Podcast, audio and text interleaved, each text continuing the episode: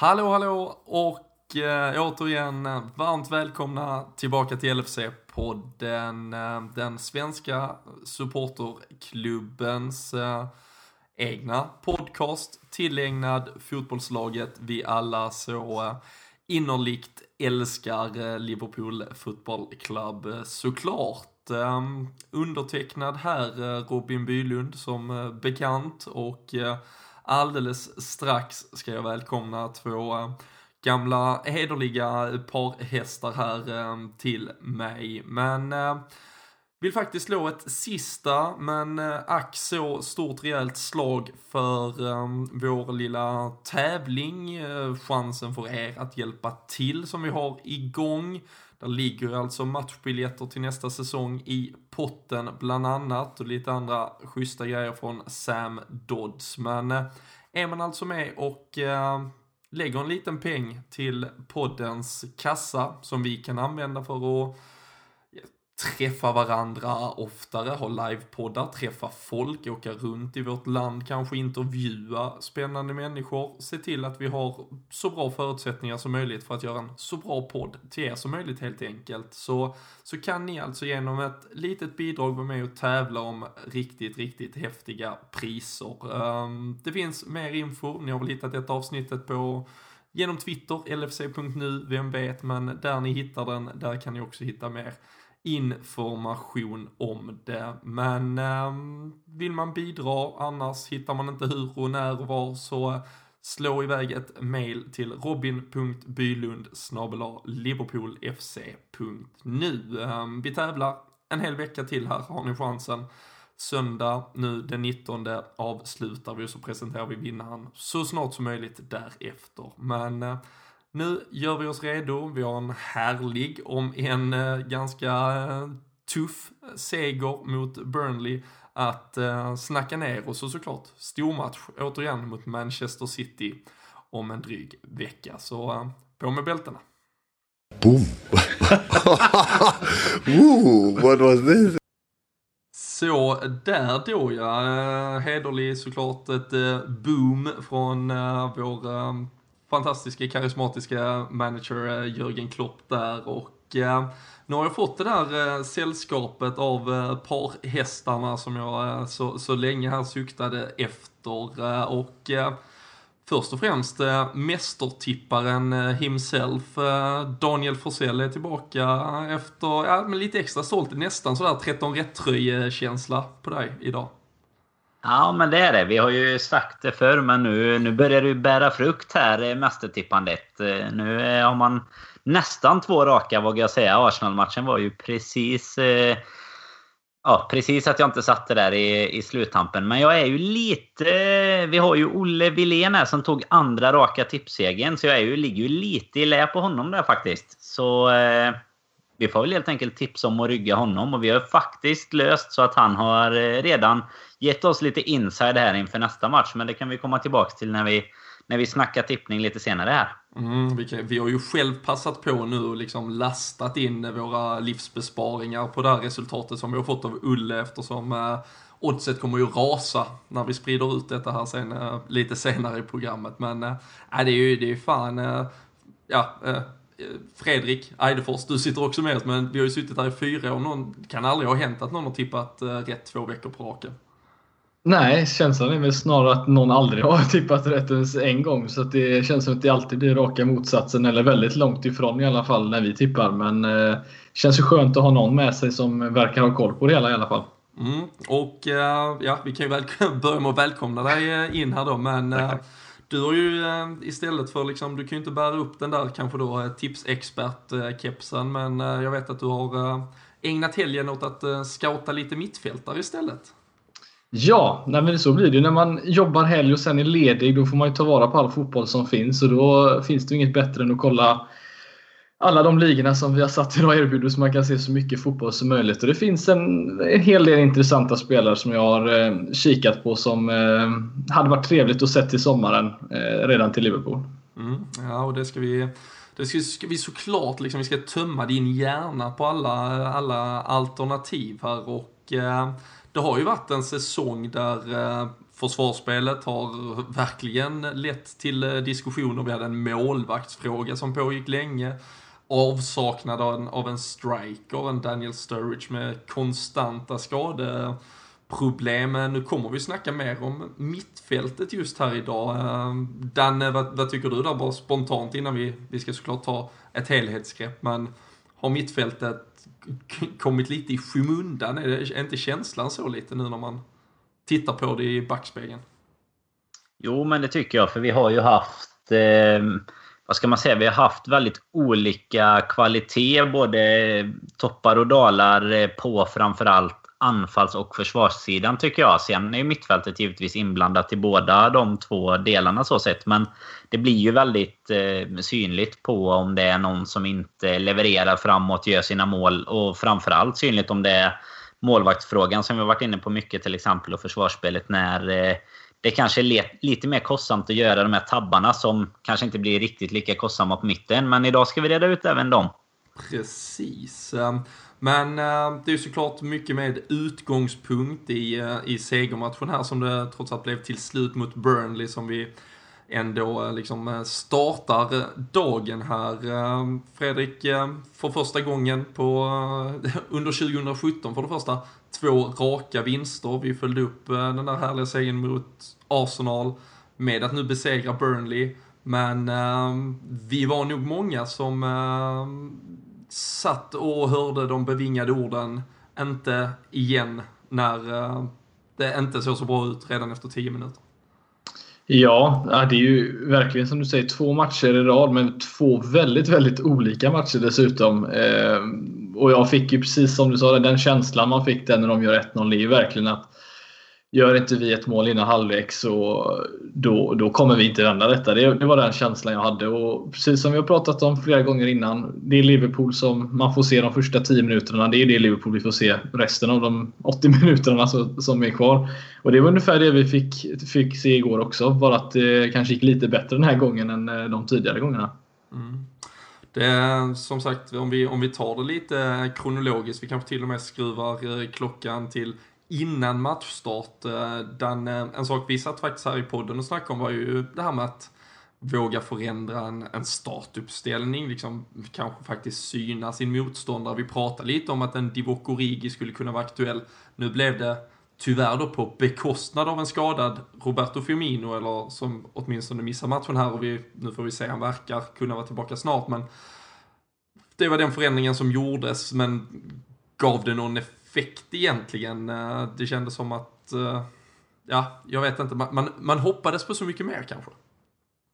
Ja, det får man verkligen säga. Jag eh, kan inte säga... Alltså nu kollar man i efterhand så står han ju i och för sig på två assist i, i matchen. Men jag tycker väl inte att det spelmässigt gav någon speciell skillnad. Jag tycker snarare kanske att det, det, är absolut inte bara Origis fel om man säger så. Men vi hade ju inte all samma press och intensitet. Och och så i, i, varken i upptakten eller i resten av matchen så att säga. Så det gav väl inte särskilt mycket, men det är svårt att, eh, att förändra någonting annat också om man bara tittar på den bänken vi ställde ut igår.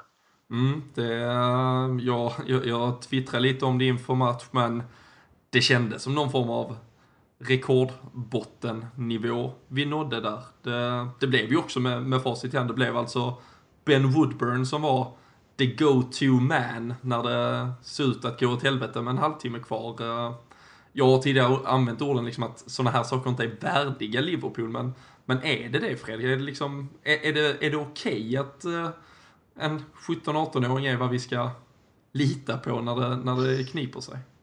Nej, det, förstås. Det ska ju vara betydligt bättre än så. Eh, det ska inte ens se ut så med tre, tre skador på den här truppen egentligen sett till hur att Klopp ändå haft tid att, att jobba med den här truppen och att eh, det, det, ska inte se ut så egentligen. Sen är det klart, vi har suttit där flera år och inte bara, bara innan podden egentligen och sett hur, hur dåliga egentligen våran bänk har varit jämfört med de andra lagen. Men igår var det verkligen eh, ett, ett, vad ska man säga, en botten på det hela för att se att så här kan det ju inte se ut om man, ska, om man, måste, om man vill få en förändring i en match. Eh, I sådana här viktiga matcher framförallt. Och det är tråkigt att det ska behöva vara så.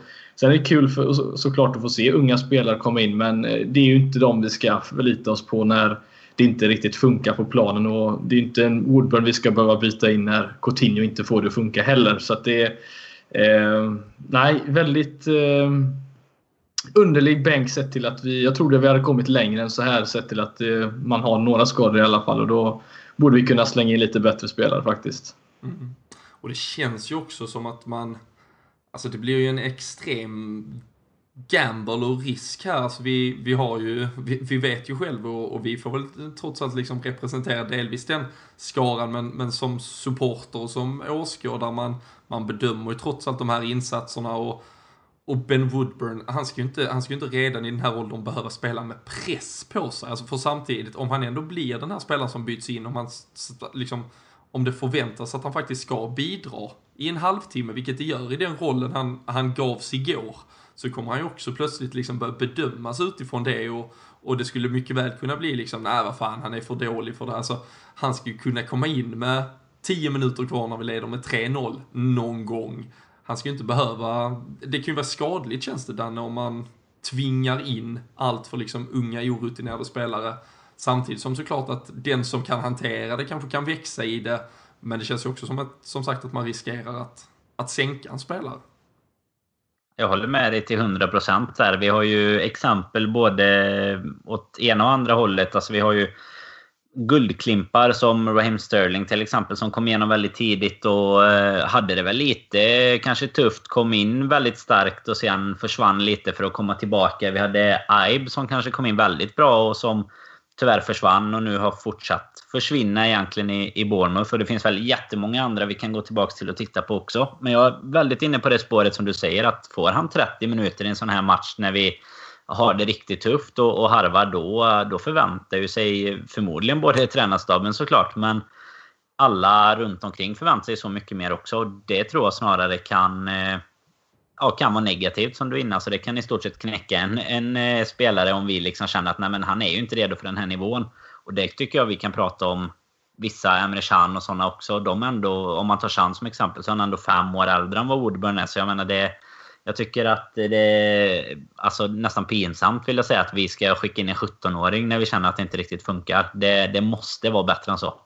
Dessutom mot vår eh, absolut, på pappret åtminstone, största stjärna som signerat ett superavtal för bara några månader sedan. Det, ja, lite surrealistiskt och, och tragiskt nästan, men, eh, men det är tyvärr så verkligheten ser ut. Vi får ju uh, tugga i oss den oavsett vi vill det eller ej och, eh, och hoppas väl att vi någon gång ska lära av det här och inte behöva sitta och, och diskutera just svagheten i i truppen. Men eh, om vi återgår till matchen eh, Fredrik så, så inleddes den ju som sagt med framförallt, eller ja, egentligen en hel halvlek, men framförallt den första 10-15 minuter med ett Burnley som, som såklart hade en, en gameplan här att, att få det här viktiga målet som, eh, som de också fick. Men, eh, men ett försvarsingripande från Liverpool egentligen sett över hela banan som var under all kritik och eh, och det, det är liksom, vissa spelare har ju kommit undan kanske lite tidigare med tanke på vissa riktigt dåliga individuella prestationer, men det börjar blotta sig mer och mer att det är ett ganska stort problem vi har i vårt försvarsspel. I långa ja, ja, och problemet blir ju dess, alltså, ännu värre för oss då som liksom, vi har pratat om tidigare, att vi börjar ju försvara längst upp i banan. Och när, när de kommer förbi den pressen som Hendrix och Barton gjorde då med Origi som de egentligen var ett, ett väggspel förbi honom och där är han förbi. Sen har du en Coutinho som eh, jag vet inte riktigt vad han sysslar med igår på det målet om jag ska vara helt ärlig. Som, jag vet inte om han har koll överhuvudtaget var Lauton, eller Lauton hur man uttalar honom, eh, stack emellan där och fick bollen. Och där har du förbi hela vårt anfallsspel egentligen. Och sen har du då ett mittfält och ett försvarsspel. Och det är där det kommer in då att vi ska ha en spelare som egentligen ska direkt vara på där. Men där har vi en Emre Can som inte var närheten och vet inte om det är hans, eh, om det var Wijnaldum som egentligen skulle varit där eller Lalana. Men en fot upp för att lite sådär halvdant försöka blocka den här passningen. Eh, lyckas inte med det och då är det bara försvaret kvar. Och då är det alltså en boll som går förbi egentligen fyra försvarare. Eh, vilket man ska inte behöva se på den här nivån. Framförallt inte för ett lag som har så stora ambitioner. Och det, det är synd att man sitter här och inte är förvånad över att det där kan ske mot ett lag som Burnley som för övrigt inte har gjort mål på Anfield sen när var det 1975 eller något sånt där. Det är liksom, Ja, det är tragiskt att vi ska behöva bryta rekord hela tiden på det negativa sättet som vi, som vi har gjort hittills. Mm. Och det var ju också, det pratade vi om eh, här för en vecka sedan, det var alltså ett Burnley som kom till matchen med två inspelade bortapoäng på hela säsongen. Man hade alltså två kryss, resten förluster, hade inte vunnit en enda match, men den faktiskt till och med objektiva här, den eh, trodde ju efter 40 minuter att det var ganska, ganska möjligt för Burnley att plötsligt ta tre poäng. Vi hade ju ingenting egentligen. Nej, det var precis som Eidefors var inne på till en början. Det, det vi har pratat om eh, under egentligen hela 2017 här. Hur man ofta kan se eh, i början på matcherna hur vi kommer välja att gå in i en match. Och det såg man ju efter bara fem minuter ungefär att det här kommer bli riktigt tufft. Och man fick den här känslan som man har fått så många gånger redan eh, under det här kalenderåret egentligen. Och jag trodde väl inte heller någonstans egentligen. Jag såg inte vad som skulle göra att vi skulle kunna vända matchen. Och det är väl en typisk sån grej som faktiskt eh, händer när Wijnaldum gör det målet. Det är väl en sån grej som kan tända. Att man verkligen på egentligen halvlekens sista spark får en liten... Ja, den studsar lite turligt och han får ner den framför sig igen och, och får sätta den. Så det är väl en typisk sån grej som får en själv att tro lite extra också. När man verkligen får någonting med sig i en match där man har haft 44 minuter helt mot sig egentligen.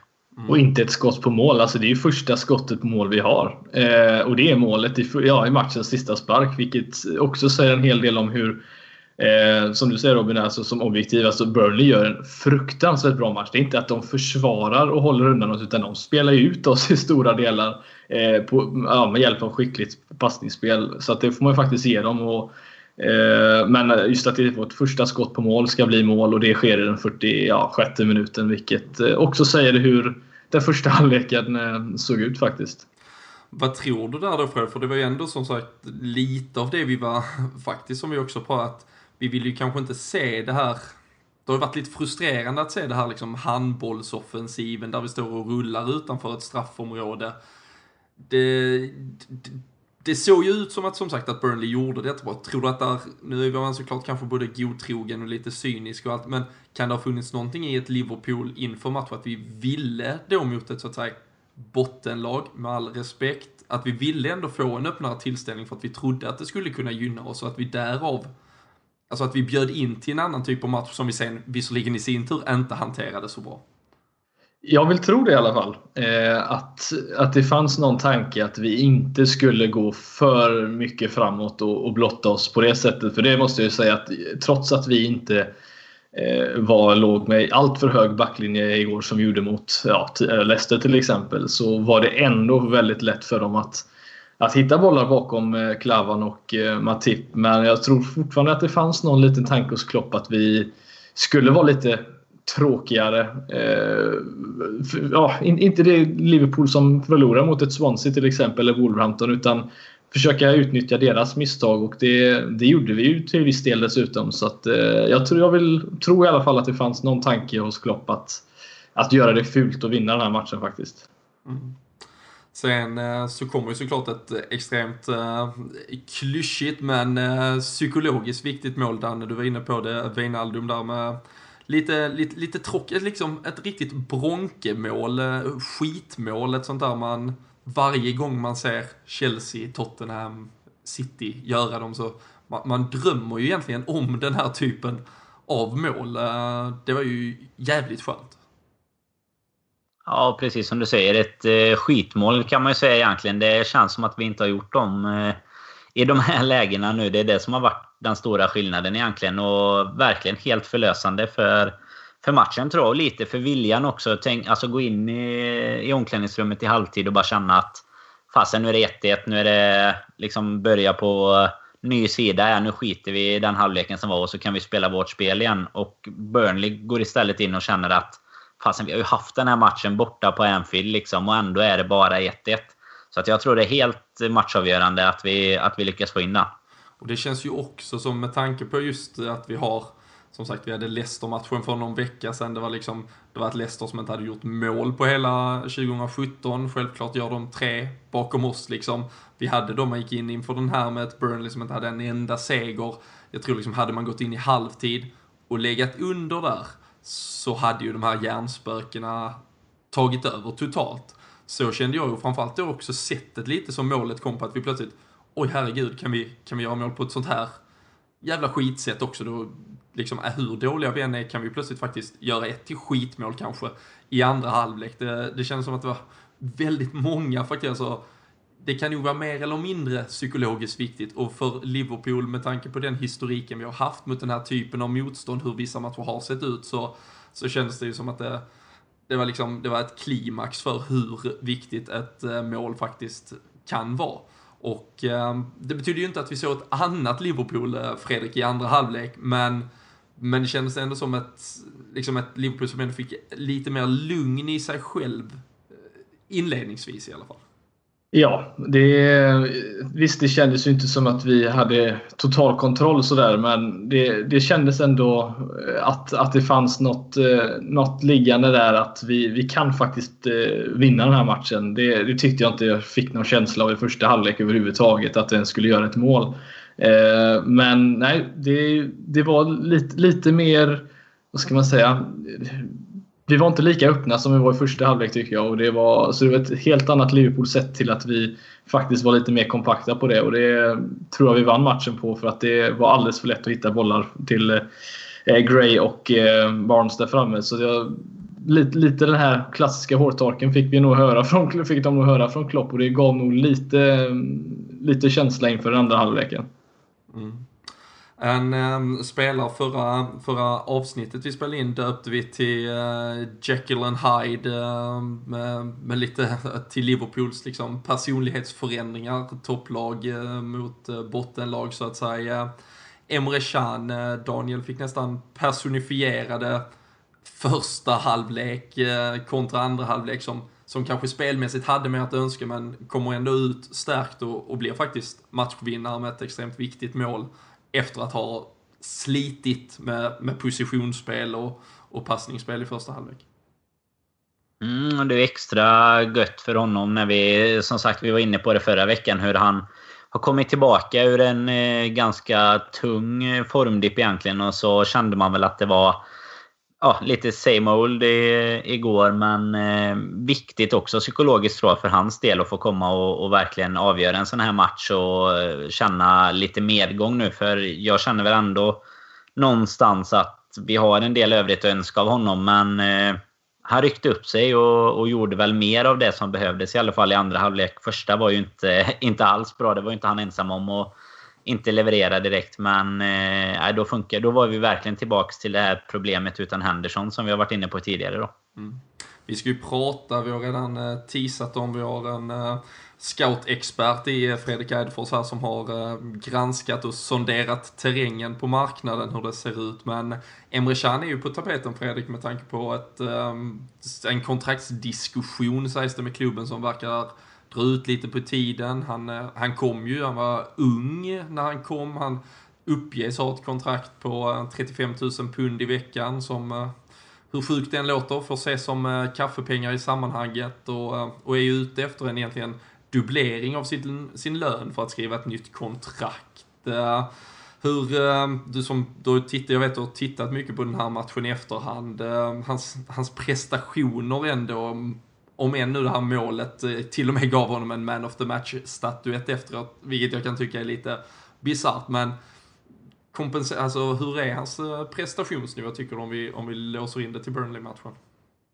Eh, som defensiv mittfältare, när det inte går bra för Emre Can, då vill jag gärna inte se honom på plan lika ofta som, eh, som en Henderson till exempel. För jag tycker att han, han, han, täck, han försöker täcka upp för mycket eh, yta som man inte klarar av själv. Jag såg ett exempel här, jag vet att Sky Sports-studion även var inne på det efterhand, att han gärna dimper ner på, alltså nästan bredvid Klavan, vilket gör att då har vi plats faktiskt inte en enda central mittfältare eller defensiv mittfältare framför där. Eh, så det, det, är lite där att han, han har lite problem med positionsspelet och det är en ganska dum position att ha ett sånt problem skulle jag säga. Eh, för då blir det alldeles för lätt att, att skapa chanser mot oss. Så det är väl det enda jag skulle kunna säga om han i den här. För att jag tyckte att han var en av få som visade väldigt stor vilja i den här matchen i alla fall. Och det, det har vi pratat om miljontals gånger också. Om att det finns för mycket Utan att vara för taskig. För mycket losers i den här truppen som inte riktigt kan ta sig i kragen och liksom bli bättre under en match. Utan det, det tycker jag han gjorde väldigt bra. Det får man faktiskt ge honom i den här matchen. Och där känns det ju, eh, han, han känns ju en typisk sån här spelare som, han, han är ju inte så liksom han känns inte så, det har vi pratat om förr också, men så mentalt närvarande på både positivt och, och, kanske då ibland negativt. Men, men det gör ju att han kanske inte påverkar så mycket av liksom tänk och hjärnspöken om att oh, nu förlorar vi mot Burnley och ditten datten, utan att han då liksom lever vidare i sin, i sin egen roll och prestation lite här och, och kommer ur det. Och på samma sätt känns det ju som en Wijnaldum som, som då också noterar ett mål, att han inte riktigt, han är inte smittad av det här än. Han har absolut haft sina ups and downs, men det känns mer som individuellt liksom prestationsmässigt och att han, att de ändå har förmågan att bryta det här mönstret kanske. Men eh, vi har ju slängt ut eh, frågan på, eh, på Twitter faktiskt, vi återkommer ju sen, men eh, faktiskt fortfarande trots eh, matchavgörande mål där från Emre Can så eh, nästan 70% tycker att eh, vi ska avvakta med det där kontraktet. det trodde man kanske skulle kunna ha ja, förändrats lite oddsmässigt efter att, det där målet. Men det verkar som att folket kräver mer Danne där av vår tysk. Ja, och det är väl kanske med all rätt att vi kan kräva mer. Men, men jag är starkt med de här andra 30 procenten. Jag tycker väl att eh, alltså 70 000 pund. Eh, alltså det är klart att marknadsmässigt om man säger så, så tycker jag absolut att han kan dubbla sin lön. Och, och vi, jag skriver jättegärna ett nytt kontrakt med en eh, fortfarande ung, lovande mittfältare så sett. Så eh, jag har absolut inga trubbel med att eh, han både vill höja lönen och, och förlänga kontraktet. Så där ställer jag mig till den, eh, till den mindre skaran i den här frågan i alla fall. Mm.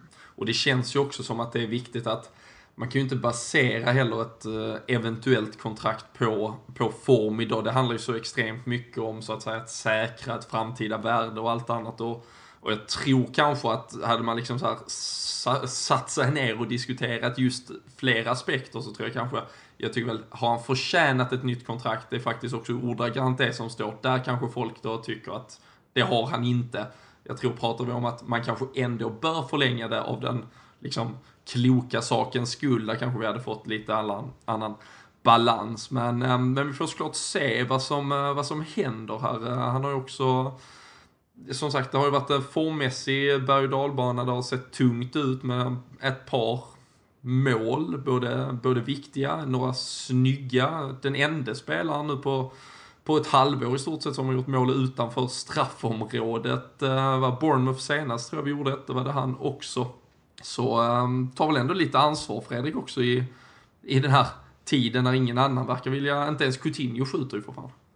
Nej, och det, det är ju just det att vi, som sagt, vi gör ju inte så mycket mål utanför straffområdet och jag satt väl själv och tyckte att han inte skulle skjuta men samtidigt så Ja, vi får läget gjorde mål igår, men samtidigt så är det ju verkligen att vi... Det är för mycket daltande på bollen för oss utan att komma in i straffområdet. Så att ibland är det bara att lösa av den där. Kanske inte Lovren ska göra som han brukar göra ibland från vad är det, 40 meters avstånd. Men Emre Can har ju ett fint skott och likt, ja, vad ska jag säga, motsatt till Henderson då som gärna vill placera bollen med en bredsida så eh, har väl Can ändå ganska bra tryck i de precisionsskotten. Så att det hoppas vi att vi får se oftare. Mm. Ska vi försöka, ska vi kanske stanna vid, eh, nu, nu nämnde jag honom eh, i förhållande till det här med att ta skott eller inte ta det rättare sagt. Eh, Filip Coutinhos form är ju också en, en nöt att knäcka. Han har ju faktiskt inte varit tillbaka alls i, i form sedan skadan han ådrog sig mot Sunderland i slutet av förra året. Men där är det ju också lite, vi hade en fråga ute med tanke på hans nuvarande form, är det kanske läge att bänka honom. Um, faktiskt bara 16% som tycker att man inte, absolut inte ska göra det. 15% tycker att vi ska göra det direkt. 70% vill nog, men nej, ändå inte för truppen är för tunn. Uh, återigen, det, det kommer ju tillbaka till det här med, med en för tunn trupp och, och allt möjligt, men uh, men är det, börjar, börjar vi nå bristen? alltså, eller vad ska vi göra rättare sagt? Man kanske till och med måste anpassa sitt lag efter en spelare som är, som vi vet har så höga höjder som Filip Coutinho, för uh, det han presterar idag är ju inte, är ju inte tillräckligt med tanke på potentialen som finns där. Nej, det är det ju inte. Och vi, eh, det är ju nästan otäcka, eh, otäcka eh, fakta där att vi eh, dels inte har gjort ett mål utanför straffområdet sen Bournemouth, eller vad du sa innan igår. Då. Och det är väl delvis Coutinhos form som inte kan skyllas, ska man väl inte säga. Men det är han som har stått för många av de målen.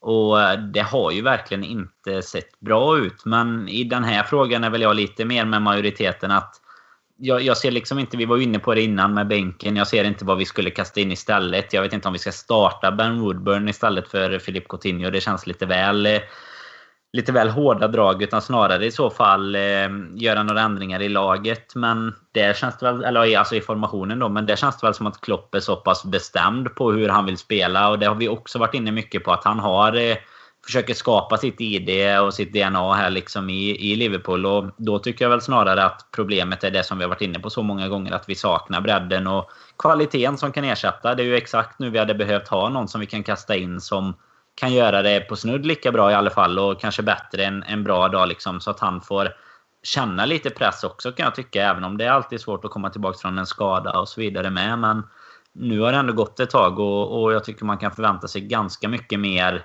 Både alltså, på själva arbetsinsatsen och spelmässigt. För jag tycker inte bara det är det att han inte kommer upp i sin högsta kvalitet. Utan det, det ser ofta ganska mycket sämre ut än, än vad många av de andra gör faktiskt.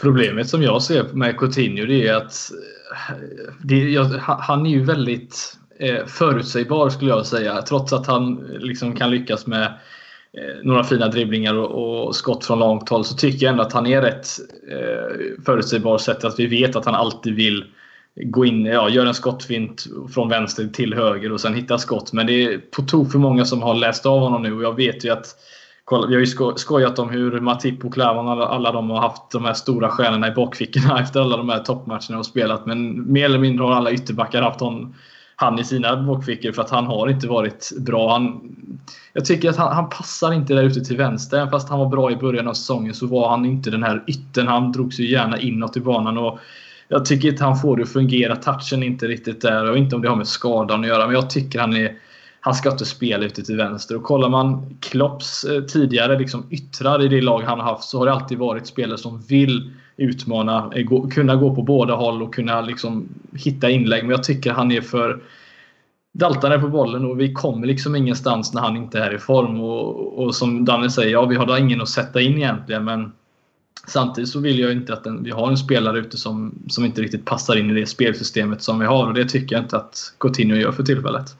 Men hur tycker du där Fredrik i förhållande till han är ju som sagt, han är ju ändå på pappret av vår liksom storstjärna. Han fick ett stort kontrakt här för bara några månader sedan. Om, om vi än hade kanske räknat med att vi hade truppen intakt så att säga. Att vi hade ändå några alternativ. I Firmino är väl snart tillbaka kanske att Origi hade levererat, att Daniel Sturridge hade suttit beredd så att säga. Var, hur, hur ska man hantera en sån spelare som Coutinho då ändå har växt ut till att bli? Hade det varit okej? Okay? Hade steg ett varit nu att faktiskt peta honom eller är det som du sa, är det kanske att faktiskt jobba med att verkligen hitta hans roll? Är han, är han så bra om man säger så, så att han har förtjänat det mandatet att vi börjar anpassa ett system efter honom eller eller är det trots allt att vi fortfarande har en ganska jämn topp där det faktiskt är bästa man för dagen som ska starta? Alltså, han, jag, jag, tycker ju jag tror att han, han har lång, ja, en ganska lång väg kvar att visa om han ska liksom gå till Barcelona. Jag tycker att han vi har pratat om det så många gånger om att vi, vi är rädda att tappa honom men det finns en, absolut en risk att den här spelaren i, inte alls kommer att ta ett nästa steg. Det vet man ju liksom aldrig med fotbollsspelare. Och vi kanske har sett det bästa av Coutinho. Han kanske inte har, kan ta ett nästa steg. Det vet man inte riktigt. Men jag tycker ju att en, när en spelare är så pass viktig för ett lag så att man inte kan ta av honom och då pratar vi alltså inte 60 minuter mot Burnley som i detta fallet utan när en spelare som en Suarez till exempel, när man är så bra att man, du kan inte ta honom oavsett hur dålig han än är. Då, då ska man kunna forma ett lag runt honom, men det är han inte. Jag skulle nästan sätta honom bakom eh, Firmino och eh, Mané om man skulle lista de tre där framme. För att jag tycker att han är... Eh, han är inte tillräckligt bra på lika mycket som de andra spelarna är. Det, det är bara min känsla på Coutinho just nu. Mm. Ja, vi får se kanske slutar till sist här med, vi hade ju eh, Christian eh, Andersson här från podden som, som inte tyckte att han ens var eh, redo att starta när säsongen började. Han såga honom redan då, eller tryckte åtminstone ner honom lite i, i skorna. Men, men det var ju just det här man faktiskt redan då och inför var rädd för. Man hoppades att man skulle bli motbevisad och blev ju det hela hösten. att Man kände att, ja men nu, nu har han tagit det där steget men men det var kanske inte fallet eh, helt och hållet. Vi, vi har nog mycket kvar att eh, förhoppningsvis ändå i, i den röda tröjan liksom få se en, en uppväxling från Filip Coutinho. Men, eh, men jag tror också, helt, jag tror inte han har förtjänat det där mandatet. Jag tror att hade alternativen funnits nu så hade man nog övervägt förändringar och vi får ju se, men Firmino tillbaka, vi vet inte alls hur Klopp har egentligen tyckt och tänkt kring Origis insats här. Nu är det såklart också ett Manchester City som väntar till helgen som är, som är något annat. Det är en annan typ av match. Han kommer säkert kanske vilja falla tillbaka till den här tryggheten han har haft i sitt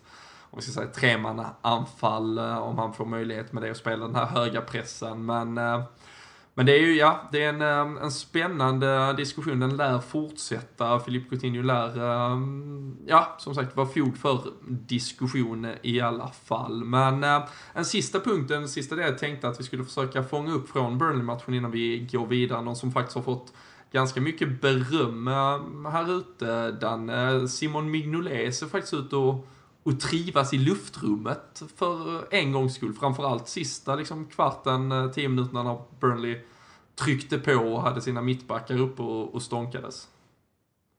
Ja, det var ju framförallt det när de eh, kanske gjorde ett sista ryck för att få in en kvitteringsboll. Och det, det var något lite annorlunda mot vad man har sett med Mignolet innan. Det är ju där Bland annat då som man har varit ganska kritisk, kanske mest kritisk egentligen, att han inte vågar äga sitt eget straffområde riktigt. Men eh, precis som du är inne på, han eh, valde lite annorlunda den här gången och förhoppningsvis eh, har han väl eh, fått lite träning på det och kommer att fortsätta så. Och det, några gånger tycker jag även när han har försökt tidigare så är det sådär han boxar lite snett eller någonting. Men igår såg det ju onekligen bra ut så det får vi verkligen hoppas fortsätter.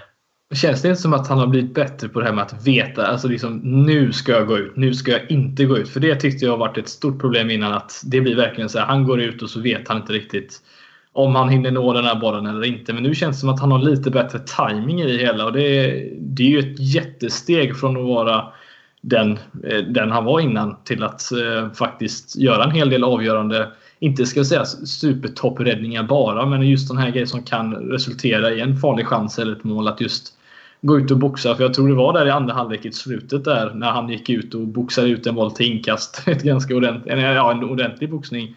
Ehm, men det kunde ha slutat att den hade dämt ner i ja, Burnley-fötter eller något sånt där. Så jag tyckte att han har eh, ja, blivit mycket bättre på just den delen, att tajma allting.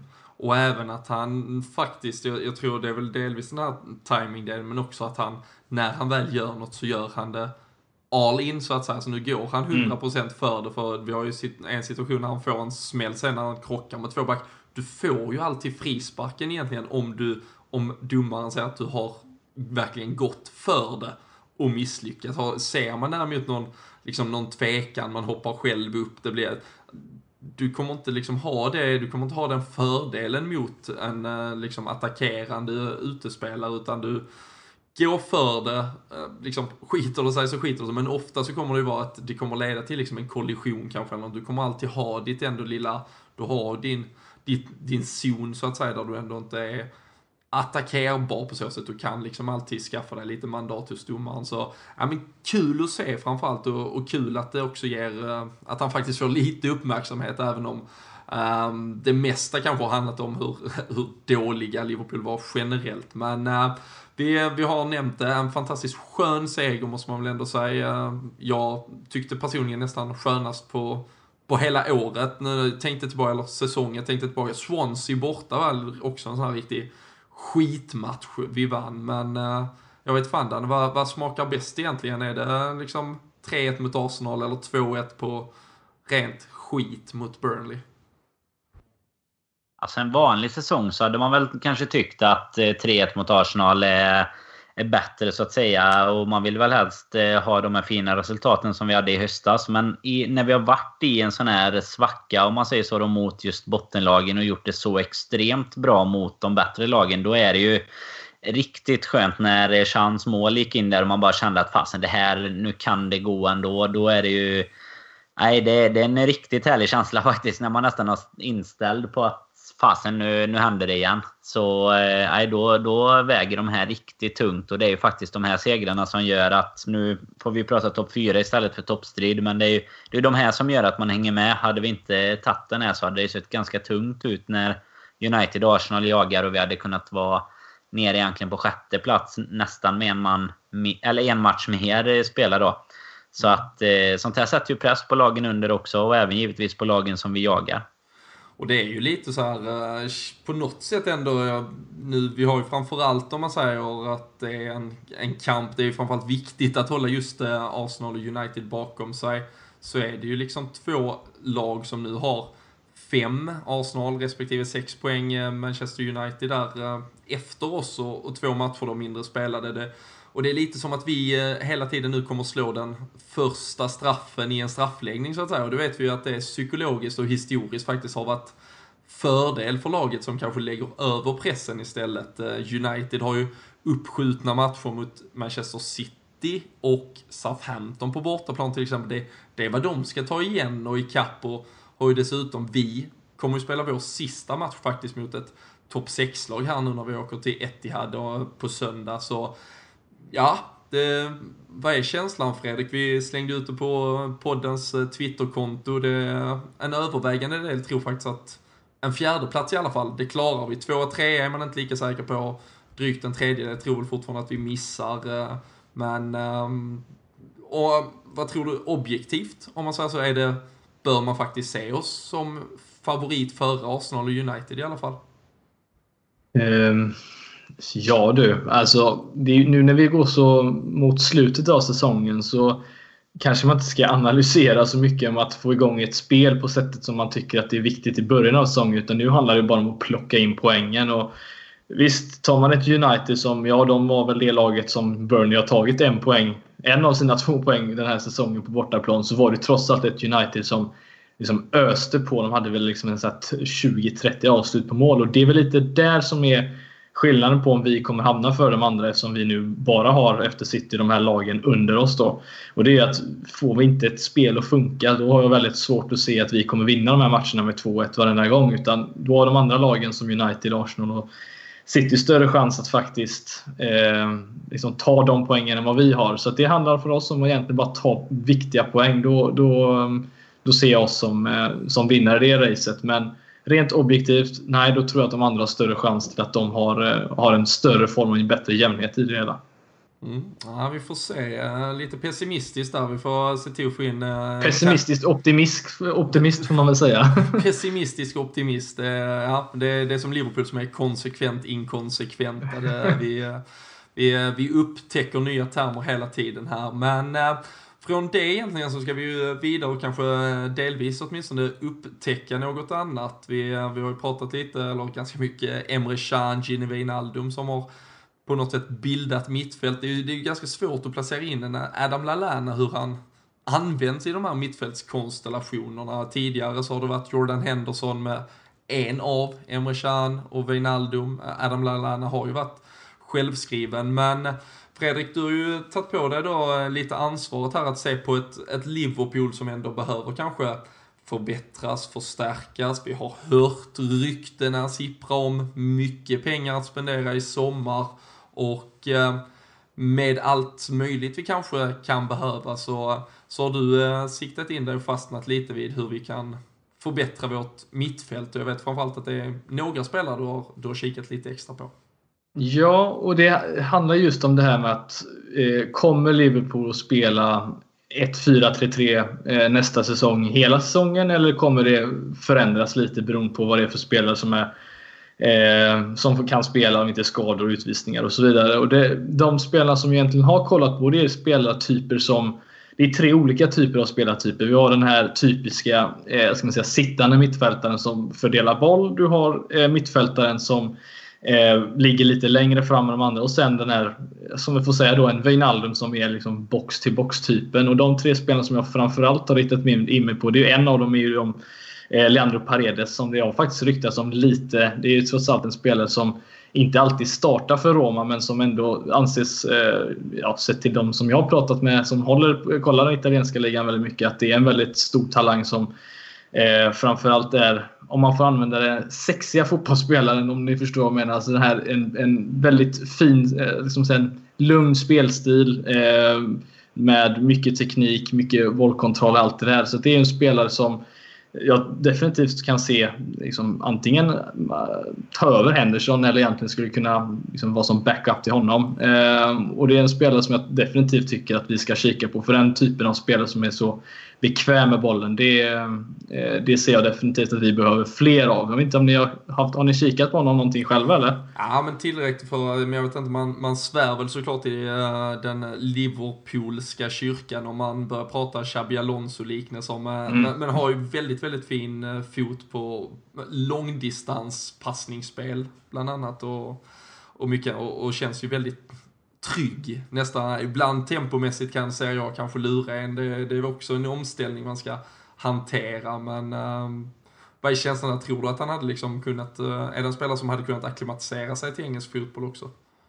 Ja, det är också en, en del där som man får ta in i, i beräkningen att alltså, engelsk fotboll idag, alltså det har ju verkligen förändrats. Att kollar man på de andra eh, topplagen så är det inte bara typiska engelska lag längre utan nu är det väldigt mycket influenser från Spanien, Brasilien och även nu då Tyskland och Belgien och allt vad det kan vara. Så att jag tror absolut att han hade kunnat göra det men Frågan är ju då som vi ställt, är, ju, är det tvåmannamittfält eller tremannamittfält som vi kommer få se? Och då är ju frågan om han skulle gå in som en etta eller en tvåa i ett mittfält. Men jag tror definitivt att han skulle kunna göra sig bra där för att jag tycker ändå att vi har så pass stora problem mot vissa lag när Henderson inte spelar. Att kunna fördela boll snabbt och inte vi ska ta tre, fyra passningar över till andra sidan. Utan det är som du säger, en bra distanspassningsspelare och det tycker jag att vi, eh, det kan man inte få för mycket av. Eh, lite Xabi Alonso-känsla får man ju faktiskt. Trots allt. Precis, du ska, vi ska prata mer namn, men om vi stannar där. Vad tror du eh, Daniel i förhållande till, till mittfältet annars med det här 4-3-3 eller 4-2-3-1?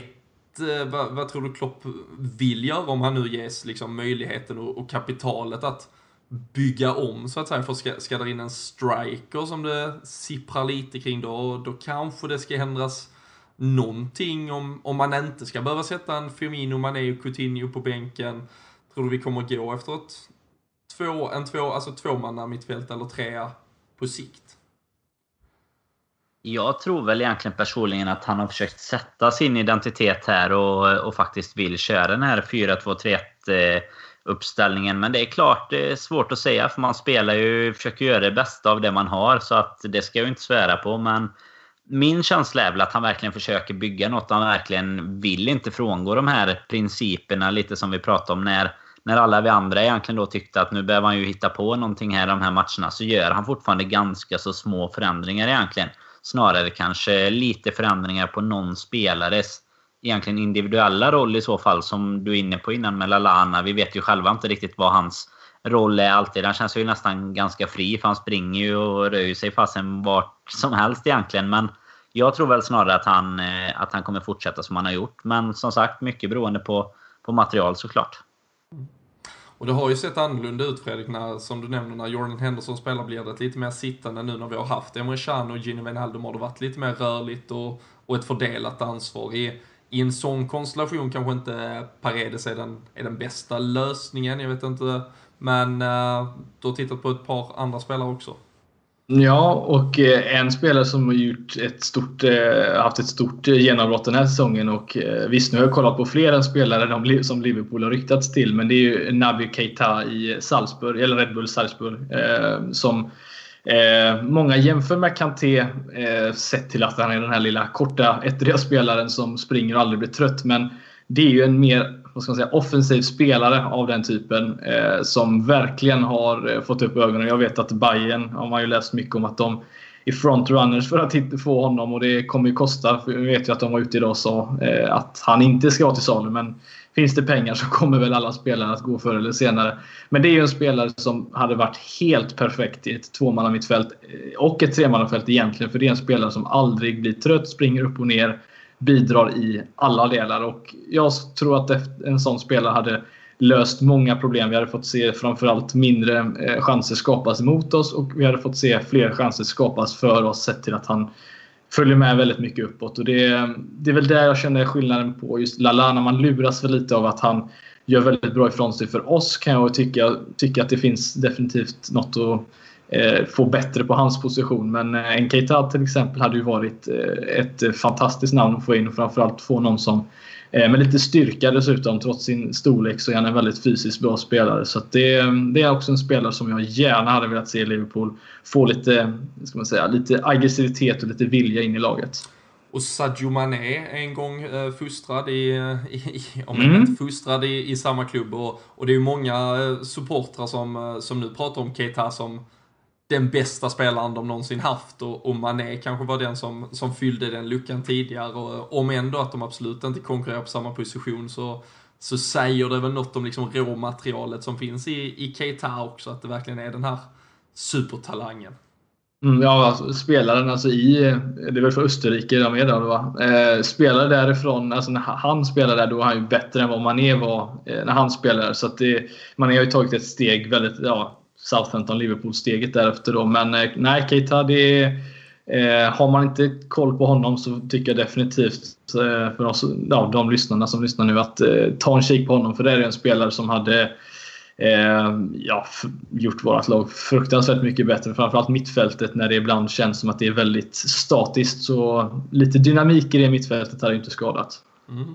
Ska vi se, du har ju ett, eh, ett sista namn och sen ska vi väl kanske ska vi försöka liksom knyta ihop vad som hade kunnat vara ett realistiskt eh, mål med, med sommaren här till slut och, och vad det skulle kunna ge för ett, eh, ett lag på pappret när vi, när vi närmar oss kommande säsong. Men ett sista bud då på, på spelare här för transferansvarig Eidefors. Ja, det är ju skulle jag säga, Europas största mittfältslöfte just nu i alla fall. Eh, Juri Tillemans i Anderlecht som också nu på senare tid har fått lite, ja, lite fler ögon på sig. Jag vet att det har gått en hel del eh, klipp på Facebook och Twitter och allt möjligt eh, som han har gjort nu. En fruktansvärt bra distansskytt framförallt. Eh, men det är ju, han har ju inte ens fyllt 20 än så att han är fortfarande väldigt ung. Men Eh, det är ju en spelare som ligger lite längre fram än, än vad de andra gör i utgångsposition, som är en offensiv mittfältare och eh, skapar mycket lägen, gör mycket mål och framförallt har en potential att ja, bli en fruktansvärt bra mittfältare. Så att, eh, det är en spelare som kommer kosta. Som, eh, men han kommer ta steget antingen nästa säsongen eller nästa säsong och då får man ju vara tidig med att snappa upp honom eh, om det skulle vara så. Men mer en spelare framför de två än eh, en av de tre kanske jag skulle säga då. Och har alltså gjort, eh, jag vet inte hur mycket folk har koll på, men alltså han, är, han har inte ens fyllt 19 år, fyller, eller han fyller 20, förlåt, fyller 20 år mm. den 7 maj här och, eh, och gör alltså sin fjärde fulla säsong i, i Anderlecht. Gjorde 29 matcher redan för fyra år sedan, så det här är ju en spelare som som faktiskt har liksom stått och puttrat lite i den här liksom ändå talangfabriken som Anderlecht eh, är. Med, eh, gjorde sex mål redan för eh, tre år sedan, sex mål förra säsongen. Men det är som du nämner, 26 matcher, 12 mål denna säsongen. Och, och just det här, det är ju, det är ju YouTube-mål i stort sett alla mm. han gör nu för tiden. Så, och kanske som du säger, den största talangen av dem i alla fall.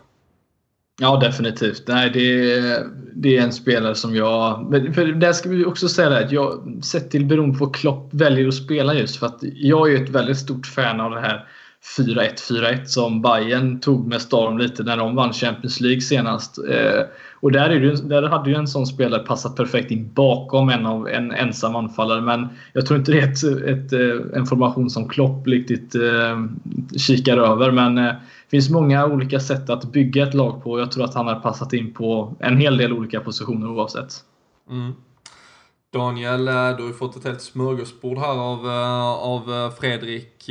Om man, om man då ändå försöker mynna ner det i att liksom, något kanske ska värvas här, men ska vi få in, ska vi få plats med de här mittfältarna? Det är spelare som ska trots allt ge vika, eller åtminstone delvis sättas åt, åt sidan. Ehm, vad, hur tror du liksom aktierna ser ut för spelare som eh, Emre Can har vi ju nämnt med Gini Wijnaldum som har gjort en jättefin säsong, Adam Lallana. Finns det liksom vi ser ju ofta, det är ofta den här, jag kan, man påminner sig själv ibland att vi pratar loser-mentalitet bland spelare. Vi fans är också lite så, men oh, de här kan ju inte sitta på bänken. Men, men är det kanske just det som är framgångsreceptet eh, långsiktigt att, att just en Adam Lallana inte faktiskt ska spela 38 matcher. Han kanske ska spela 28. Ja, men det tycker jag absolut. Eidefors inne eh, på precis rätt eh, bit här med... När han säger det egentligen att man, man missar det lite i att vi tycker att han gör ett så otroligt bra jobb för oss. Men det är kanske inte han som ska göra det jobbet. Han hade ju gjort ett lika bra jobb. Eller han gjorde ju det när han spelade i Southampton och så också. Alltså det är någonstans kanske lite högre kvalitet vi behöver från start. Nu har han växt ut och blivit en riktigt bra spelare för oss. Men det är väl helt rätt egentligen att vi behöver snarare ha en bredd där vi faktiskt kan ha flera spelare som gör 25-30 bra matcher var och att vi har möjlighet att plocka ut en Filip Coutinho när han inte riktigt är i sin bästa form. Och jag tycker väl att det behövs nästan både offensivt och defensivt även på mittfältet om man säger så då. Förstärkningar eh, som helst då ska gå in och utmana givetvis direkt i startelvan. Inte bara för att bredda truppen. Absolut. Hur, eh, vad försöker vi, kan vi mynna ner det till något eh, Fredrik om, eh, om du nu får liksom eh, samarbeta med Mike Gordon och, och ledningen hela sommaren. Eh, men eh, anfallsalternativet som fortfarande kanske många tycker, men är din prioriteringslista att, att vi bygger från mittfält? Hur skulle du vilja i, en, i the perfect world eh, ställa upp oss mittfält till anfall framåt? Eh, jag skulle ju gärna vilja se ett, ett 4-2-3-1 som Klopp skulle ställa upp med och då eh, blir det lite omändring egentligen i laget. För det är ju antingen så vill jag ju då se Coutinho bakom Firmino om vi bara börjar uppifrån. För det är det där som jag tycker blir lite svårt. För jag, Eh, oavsett om vi pratar mittfältare nu, alltså lägg alla pengar du kan på att få in en Lacazette in i det här laget nu bara säga så att vi får en riktig striker in som gör de här 20 plus målen. För får vi in en anfallare som gör det, då, då, ser jag gärna en Firmino som är så duktig både defensivt och offensivt att spela lite bakom där. Och då får vi en, en Mané och en Coutinho ute på kanterna. Och Det betyder då att en Emre Can och en Lalana för, förpassas till bänken. För där kommer ju en Naby Keita in i min värld förhoppningsvis eh, och tar en position bredvid Wijnaldum och så Henderson bakom. Eh, jag skulle säga att Keita och de tre spelarna som jag nämnde är den som jag helst skulle vilja få in Eh, och skulle göra vårt lag eh, ja, ett steg bättre. Mm.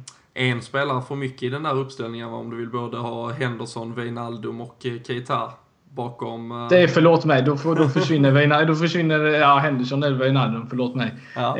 jag ser Keita en av de två i alla fall. sen får Sen får Wijnaldum och Henderson slåss om den positionen i så fall. Mm. Så eh, Naby Keita i valet av mittfältarna och, och fortfarande en en striker som ändå ska liksom vara den sista. Ja, ja, helst vill jag byta ut hela backlinjen men eh, vi kommer ju inte hända tyvärr. Det ska vi också att, göra. Men, nej, men av mittfältarna så vi behöver ju bredd. Alltså kolla på ett... Visst, Chelsea måste vi säga, det är ett lag som inte har en särskilt stor bredd på mittfältet förvånansvärt nog. Men tar du ett Arsenal, de har ju mängder av uppsättning och när det är väldigt skador så visst, nu känns det väl som att de är tunna även där. Men det finns alltid mittfältsalternativ och det tycker jag att vi är för jag har ingen, ingen beredd där. Så att få in en eller två mittfältare, det, det är ett, ja, ett krav ska jag säga för att vi ska kunna slåss på flera fronter. Men uh, vi har ju Kevin Stewart, eller? ja, men det är ju det. det sån, med sådana talanger så vet jag inte varför vi ens pratar värvningar egentligen. men, eh, nej, men sen en grej som jag tycker vi missar där, eller inte missar, men vi har ju pratat om detta tidigare med. Men det är just, alltså bredden är ju så viktig också för att man, som vi är inne på då, ska kunna välja lite, anpassa sina spelare efter vilket motstånd man har. Det är en helt annan match att gå in mot Burnley som man vet kommer spela sittande och slå mycket långbollar. Då kanske man behöver en annan typ av drivande mittfältare eller vad man nu tycker kan matcha mot ett sånt lag jämfört med om Chelsea kommer på besök till exempel. Och det är det vi verkligen behöver bredda ut med. Vi kan inte bara gå in och spela precis samma typ av spel med samma typ av spelare och ha Kevin Stewart på bänken som vårt bästa kort och kasta in om något går lite fel liksom.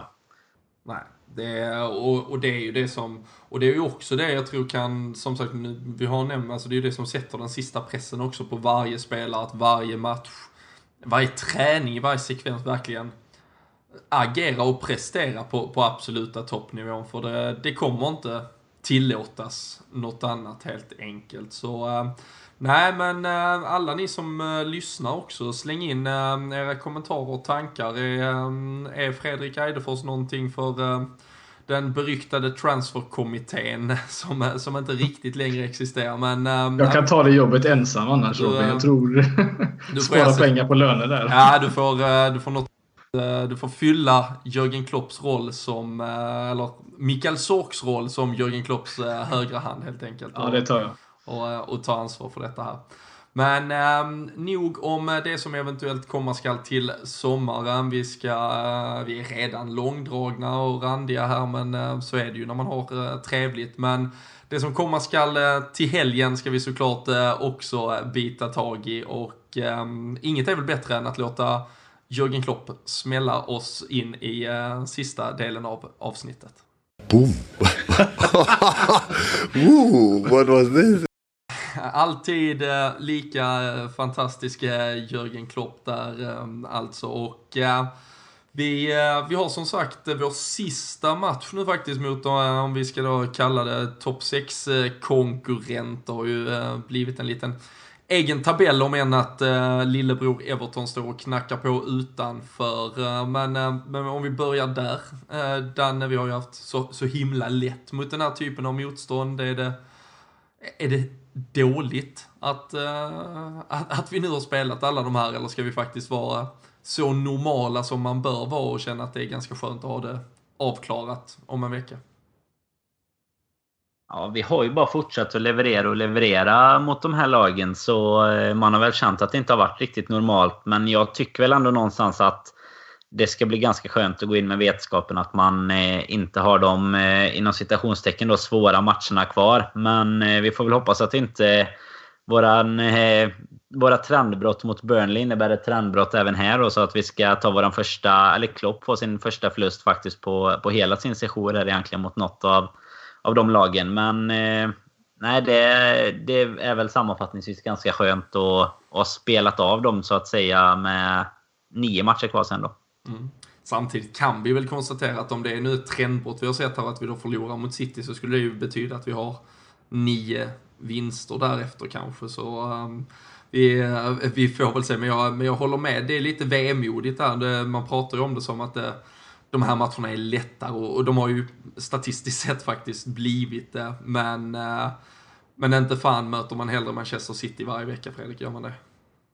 Nej, alltså det, det enda jag tycker är lite synd är väl att jag tycker väl att sett till att det finns så många bra, bra topplag nu den här i Premier League så tycker jag att man nästan eh, det skulle varit skönt att haft liksom var tredje match mot eh, avslutning, avslutningsvis här nu mot något lite större lag just för att få det här atmosfären på Anfield. Alltså få lite Eh, Eh, den känslan att vi kan möta de lagen och vinna de matcherna. Det hade varit skönt att ha någon match mer än City just kvar. Det är, det är väl Everton då som vi får räkna som det.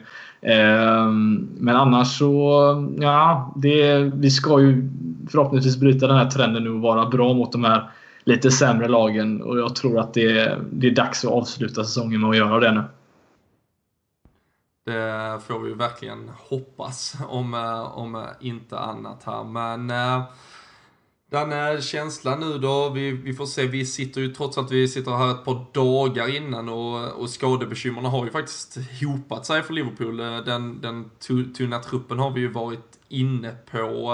Um, om den enda egentligen aktuella, DN Lovren kan vi ju nämna, han spelar i, i detta nu med, med U23-laget. Det har blivit lite standard att vi eh, krockar våra inspelningar med deras matcher. Men, eh, men annars är det ju en Jordan Henderson som också ser ut att vara borta ett tag till. Och eh, enda alternativet är väl kvar egentligen då en Roberto Firmino, eventuellt kontra en Divock Origi eller eh, är det, är det något att mixtra med eller är det just att bara kräma ut det sista av varje spelare nu här? Nej, jag hade inte mixtrat eh, särskilt mycket, men eh, jag hade tagit in Firmino om han är spelklar utan att blinka mot eh, Origi i en sån här match. Och han har ju gjort det fantastiskt bra mot, mot i just den här typen av matcher. Det är ju där han verkligen kommer till sin rätta känns det Ja, det är ju verkligen här den här... Eh, det som vi har pratat så mycket om hela säsongen egentligen. Det här... Eh, försvarsspelande anfallsspelet, eh, om man får säga så, eh, har funkat. Och det är väl det som är lite eh, grunden i att vi faktiskt ser ut att vinna den här interna topp 6-ligan inbördes inbördesmöten. Då, just för att vårat vårt intensiva spel egentligen har funkat så pass bra i de här matcherna där lag faktiskt vill spela mot oss och inte bara eh, bronka upp bollen på 94 raden. Liksom. Samtidigt, eh, Fredrik, eh, nu såg vi i och för sig vi såg att Manchester City som fick 0-0 mot Stoke, lite i skymundan av Barcelona PSG som pågick samtidigt där. Men, men annars faktiskt att Manchester City som hade återfunnit formen, hade en ganska lång rad av, eh, av segrar här på raken. En Sergio Aguero som är tillbaka, en, en Leroy Sané framförallt som också har uh, tagit det där sista steget och varit extremt viktig för dem. De, de spelar en lite rakare fotboll nu också som inte riktigt passar Liverpool känns det som. Nej, nej, de är... Alltså den, eh, jag kommer ihåg, jag såg den matchen. Det var väl när de verkligen fick igång det spelet här nu. Det var väl mot West Ham där när de körde över dem ganska ordentligt. Alltså den, den farten de har där framme. Alltså Agüero känns ju som en snabb spelare men han är ju ingenting jämfört med när Sterling och Sané får upp farten. Och det är definitivt något som jag tror att City kommer försöka hota oss med Kanske inte på det sättet som de andra lagen gör med att de försöker hitta liksom lite långbollar bakom utan framförallt lite instick som Sané och Sterling kommer springa efter. Så det kommer bli en väldigt tuff match framförallt nu med eh, ja, om Klopp väljer att eh, starta med lite hög backlinje igen då som han har gjort eh, den senaste tiden. Så då kan det bli riktigt kämpigt mot de tre där framme. Mm. Och vi, nu har vi inte pratat så mycket om det, men vi, vi satt ju och snackade lite innan att en spelare som Nathaniel Klein som annars kanske lite så här i skymundan, han får komma undan med att han är bra defensivt för vi kan konstatera att han inte bidrar offensivt i alla fall. Det är ju Sadio Mané som får stå för hela festen där ute på högerkanten men, men han har ju faktiskt inte heller sett bra ut riktigt i sitt positionsspel senaste tiden och Leroy Sané bakom honom är inget jag liksom drömmer jättehärliga drömmar om.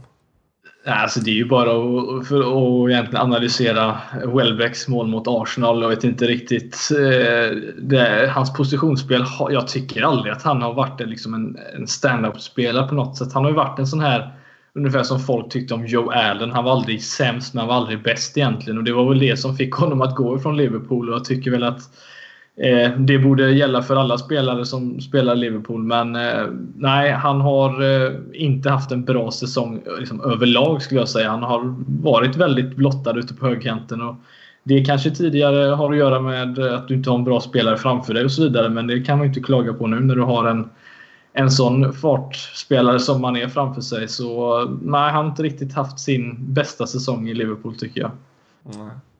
Vad, eh, vad känner du Dan här? Vi pratar lite farhågor, men eh, hur ska Liverpool på något sätt, vad, vad ger du oss för chanser att, och vad, så att säga, vad, vad tror du vi går Är det, är det liksom rimligt att tro att vi ska vinna det här eller tror du att vi kommer på något sätt eh, lägga lite vakt på, på en poäng som är ack så viktig för att faktiskt hålla ganska mycket kontakt till just City som i dagsläget är en poäng före med en match mindre spelad? Jag tror att vi kommer försöka vara intensiva och, och, pressa på ett bra sätt så som vi har gjort med våra offensiva linjer. Men jag tror också att vi kommer försöka ligga ganska lågt och inte låta Sterling och Sané och få de här eh, ytorna egentligen. För det, precis som ni är inne på innan här, är det ju ruggigt farligt att ge dem några ytor bakom våran backlinje. Och kanske snarare hellre att hoppas att en spelare som Mané kan göra detsamma för oss på eh, lite kontringsspel istället. Och nästan låta dem föra matchen eh, på ett sätt som ni, ja, som ni också ser, de är ju lite rakare just nu i spelet. Men lite mer få dem att kanske ha bollinnehavet men eh, satsa på att såra dem istället. Men jag tror också att vi kommer vara otroligt nöjda om vi lyckas få en poäng.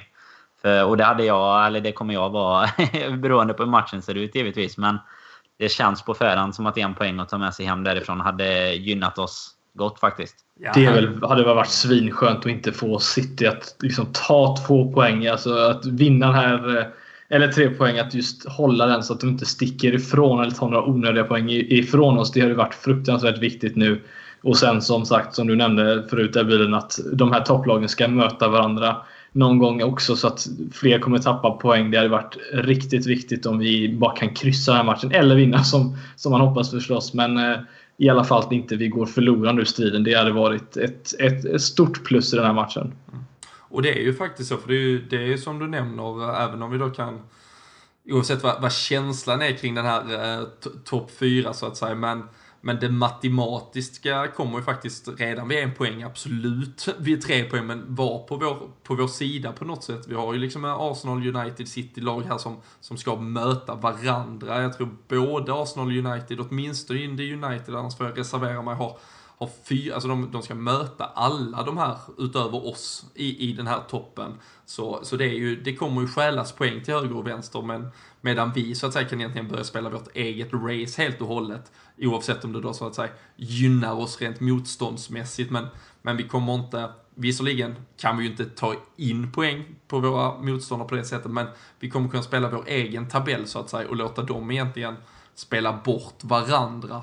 Så, eh, så en poäng tycker jag man, eh, man bör ta alla dagar i veckan här och, och springa och gömma sig med i stort sett. Men eh, kan vi, kan vi utnyttja ändå, det är ju ändå ett försvarsspel i, i det här Manchester City som, som lämnar mer att önska.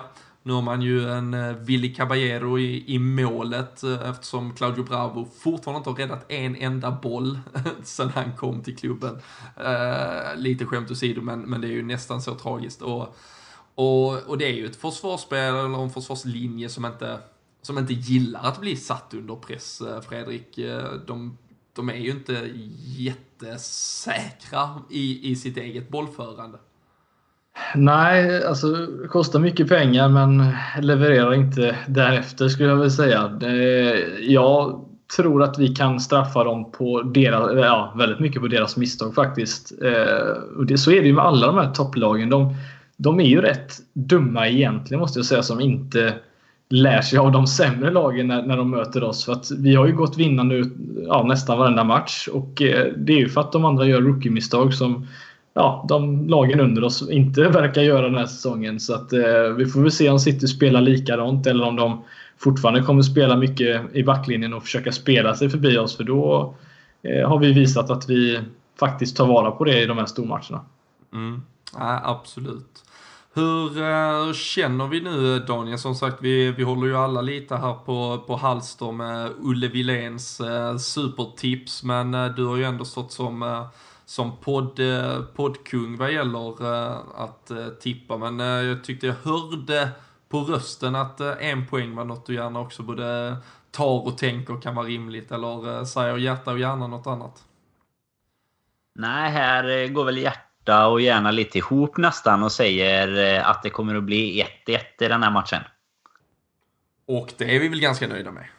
Ja, men det är det jag känner. Det är där hjärtat eh, kommer in lite. Jag tycker, som Eidefors inne på innan, det viktigaste här är nästan att inte, snarare än att vi får med oss en massa poäng, att inte släppa undan City tycker jag. Så att man inte tappar någon lucka där upp mot eh, ja, tvåan och eventuellt trean då som eh, om Tottenham skulle hänga på till exempel. Så eh, jättenöjd och glad när jag sitter med 1-1 eh, på söndag här.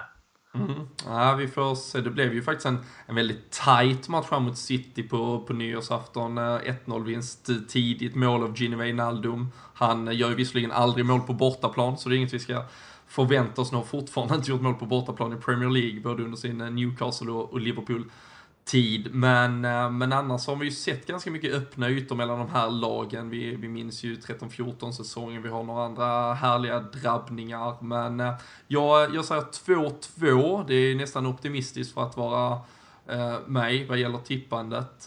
och så får väl Fredrik Eidefors avsluta då innan vi får, får facit som sagt. 2-1 Liverpool kolla han. Uh, ja, det, ja, men det, det är något i luften. Jag vill säga 1-1 egentligen. Ja. Jag tror på 1-1, men jag, jag vill 2-1. Det, det är ren vilja av detta nu. Härligt, härligt. Och uh, då Danne kan väl du egentligen bara delge det som uh, trots allt är för de som inte orkar vänta till 17.30 på söndag och, och se hur det går så, så har ju Olle Wilén delat med sig av vad han tror, vilket har varit ganska vägvinnande de senaste veckorna. Det stämmer. Det är bara att samla ihop slantarna här och, och betta livet på att Liverpool vinner med 3-1. Eh, Mané sista målskytt i 78 Så du är någorlunda rätt ute där i forsen då. Kan ju Kontra vara... in den, ja. Det tar vi. Kan ju också vara att han har missat något i... Den tar vi, ja. Mané kanske blir fälld och missar och sådär och så blir det 2-1 ändå. Men ja, vi får se Fredrik vem som vem som tar hem detta till slut. Men som vanligt eh, och framförallt nu för tusan, se till att blixten inte slår ner på samma ställe tre gånger. Eh, ge, ge Ullen en kamp om eh, kommande helgs t-shirt som, som sponsras av Sam Dodds i vanlig ordning. Ni, ni hittar tävlingen på Twitter och den kommer upp under veckan. Vi brukar hålla lite på det så smäller det till inför helgen. Men det var allt för idag. Ett eh, rejält eh, avsnitt. Vi hoppas ni har stått ut med oss och eh, vi slår ju också ett, ett sista slag som vi nämnde inledningsvis för vår lilla insamling. Chansen att som sagt vara med och tävla om matchbiljetter till Anfield nästa säsong. Och lite annat smått och gott finns där i potten. Men ni kan ju läsa mer om detta på vårt Twitterkonto. Där hittar ni oss på LFC-podden. Ni hittar oss på lfc.nu med all den här informationen. Och eh, det är som sagt, är man med och bidrar med en slant till vår lilla poddkassa, är med och gör podden ännu bättre för framtiden så eh, kan man alltså tävla om riktigt schyssta priser. Och det här löper fram till och med söndag, så ni har City-matchen efter City-matchen i glädjeyran på er.